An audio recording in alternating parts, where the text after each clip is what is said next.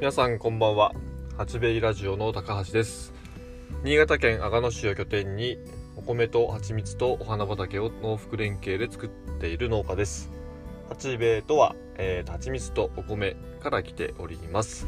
えーとそんな農家がですね、えー、自身の滑舌の改善とトークスキルのアップを目指して始めた八兵衛ラジオ。えーと本日はそば、えー、の蜂蜜が取れましたという内容でお話をしたいと思います。えー、っと、前回の収録から10日ほどまたちょっと経ってしまって、なかなか本当に最近、えー、っと、頻度の低い更新状態になっております。えー、大変申し訳ございません。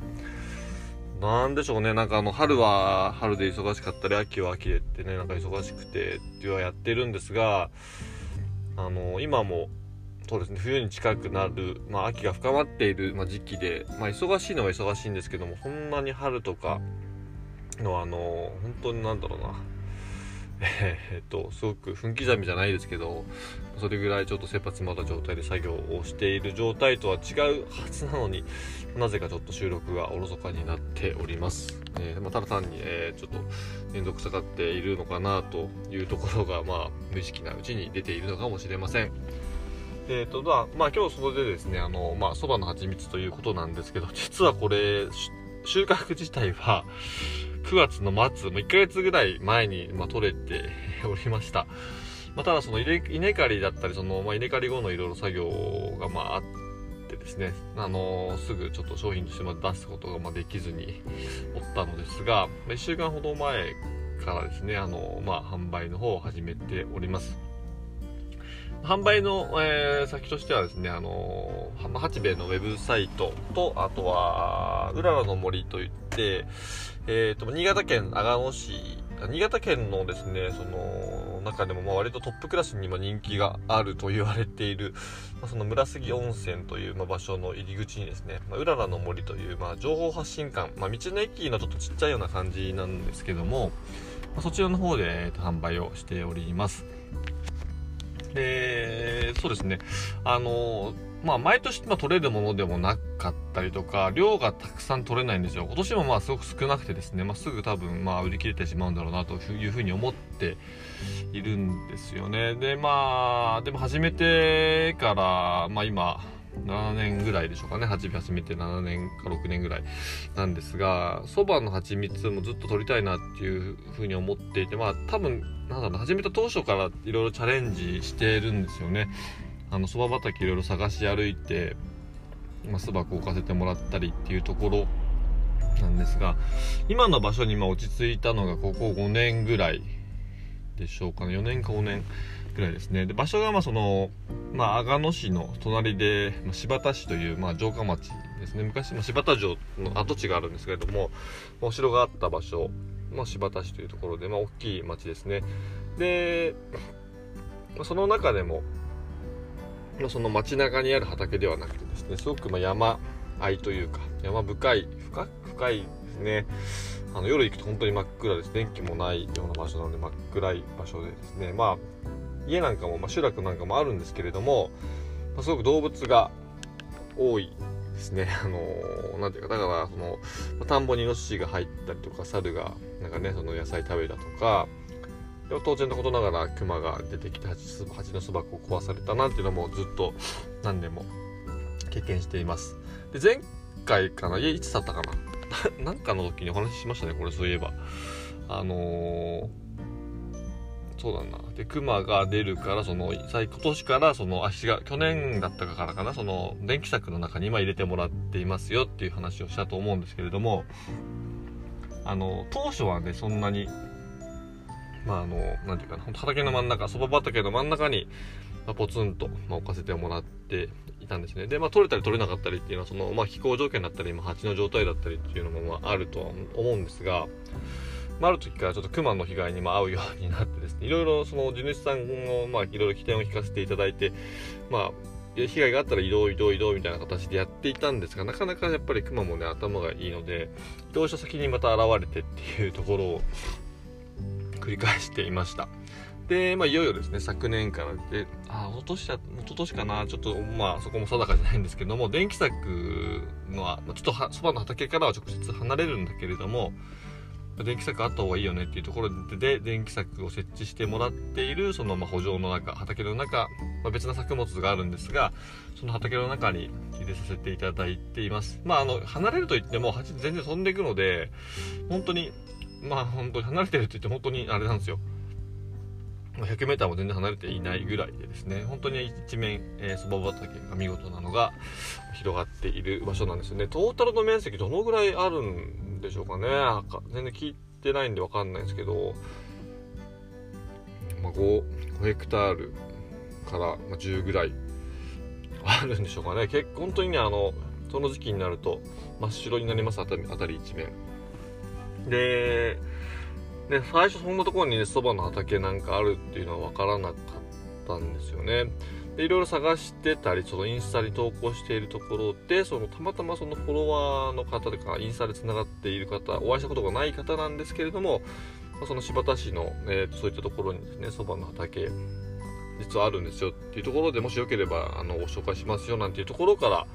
あのご縁ができて現在のそば畑の方に、えー、行っております。すごくやっぱりありがたいなって、やっぱ情報っていうか情報っていうかそのいろいろ発信してみるもんだなというふうに思いましたし、まあ、やっぱり人の縁ってすごく大切だなっていうのはいつも言っていますが、えー、ひしひしと感じております。で、今年、去年もちょこっと取れたんですね。で、あ最近本当に、始めたばっかりの頃はね、3年ぐらいしくじってたっていうか取れなかったんですよ。なんでなんですかね。で、ある日突然というか、3、4年目ぐらいになって、なんか取れ始めたというか、蜂蜜入るようになって、そっからかな。で、去年はちょっと取れて、一昨年が取れなかったのかな。で、その前が取れ始め、最初、一番最初取れたのかもしれないですね。で今年もまあ取れたんですけども、やっぱすごく少なくて、で、まあ、あのー、開花の時期も早いんですよ。あの、早いというか、例年だと、9月の10日前後から咲くような感じでハッシュ種まきをされているみたいなんですが今年はなんかね早く種まいたって言ってて8月のもう下旬？今、まあ、真夏ですよね、ある意味。真夏、8月の下旬くらいから花が、そうそう咲くぞなんて連絡もらって、いや、ちょっと蜂の準備がちょっとできてないなっていうふうに、まあ、あったんですよね。あの、蜂もあの産卵が、なんだろうな、活発するの、活発化してくるのって、やっぱ真夏を過ぎて、やっぱり、あの、9月入ってからとか、からなので、ちょっとあの、まあ、どの蜂がいい蜂かなって、おおよそは目星はつけてはあった、まあ、あってはいたんだけれども、ちんとその蜂蜜を取るように、まあ、整備が行き届いてない状態だったんですね。ちょっとまあ、まあまあ、ちょっとサボっていったわけではないんですけども、あのー、まあ、あんまりその手かけ、ね、無駄な、無駄な時間じゃないけども、手かけすぎるよりは別な仕事もしなければなっていうので、まあ、ちょっとほっといた時期だったんですね。で、まあ、とりあえずまあ、しょうがないと思って始まればもうやらなきゃいけないんで、まあ、とりあえずその目星をつけたのを割とまあ数多めに ちょっと車に積んで、まあ、外れがあってもしょうがないと思ったんで、まあ、持って行って、えーまあ、並べてで1ヶ月まあ1ヶ月も経たないかな。1ヶ月3週間ぐらいまあ放置まあ、放置というかまあ置いといて、まあ、取れたというような形ですね。なのでまあ鉢の状態をもう少しきちんと、えー、例えば作っておけたのであればもしかしたらもうちょっと収量が上がっていたのかもしれませんしまあ本当にまああと時間との戦いというかあの何を優先するかっていうのはすごくあの、まあ、大事な部分なのでまあ収量がゼロではなかったというところはまあとりあえず良かったかなというふうに思っています。でそばの蜂蜜ってねあのまあラジオでも喋ってはいるんですけどお話ししてはいるんですけれども花自体すごくね真っ白くて可愛いちっちゃい花が咲くんですけども匂いがねすごいんですよ。蜂蜜ほんと臭くて、この前ね、うちの子供にかかしたらもうほんとひっくり返るんじゃないかってぐらいのけぞってね、あのー、もうやだっていうとこ逃げて、逃げていったんですけども、例えるならもう、あれですよ。なんかね、牛小屋みたいな、堆肥みたいな匂いがするというか、生乾きっぽいその堆肥みたいな匂いというか、ね、本当に牛小屋の、牛小屋って言ったら、まあ、臭くないね、そんな臭くない牛小屋もあるんで、あの、牛舎に失礼なんですけどもちょっとそのけ獣家畜っぽいな家畜を飼っている環境っぽい匂いって言ったらいいんでしょうかね。すいませんあの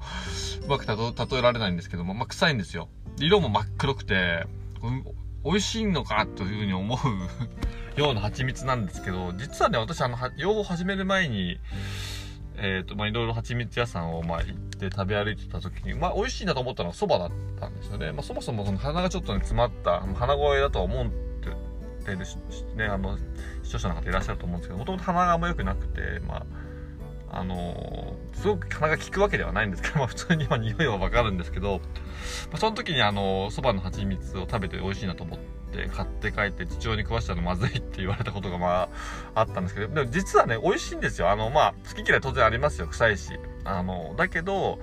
黒糖のようなすごくあの本当になんていうかな深い深いというか濃厚なんですよね。蜂蜜自体はもともと濃厚なんですけどもその中でも群を抜くまあ濃厚さっていうかまあ香りも含めて食べているのですごく濃い感じがします。本当にあの黒砂糖ののなんかギットギトに今に詰めたようなっていうとまた変なんですけどもそういった感じですね。で栄養価もすごく高くてですね蜂蜜って今よくよくでもないけどどうなんだろうな。このそばに関してはですねあの国内のな蜂蜜国産の蜂蜜で、えー、まあ、取れる蜂蜜の中でも本当トップクラスの、栄養価があると言われていて、ま、鉄分がすごく豊富、ま、らしいのでねあの貧血気味の女性なんかにはすごくあの薬本当にお薬代わりで、まあ、舐めるのもいいかなというふうに思っておりますはい。えー、また今日もあの、いろいろ脱線しましたけども、一応そんな感じで、あの、蕎麦の蜂蜜が、えー、取れましたということと、えっ、ー、と、まあ、遅ればせながら販売も開始しています。というテーマでお話をしました。えーと、今日の新潟県阿賀野市ですけども10月も末になって急になんか、冷え込んできたなっていう感じはあります。前回の収録から一気に本当にガクンと下がったような感じがあってえー、蜂の、まあ、その冬囲いというか、その越冬の準備も進めているんですが、前、まあ、前回というか、その1週間、2週間ぐらい前はまだガンガン産卵していたんですけども、ここに来てですね、あのー、まあ、朝晩の気温が10度切ってくるような感じになってきてるので、あの、ちょっとね、あの、まあ、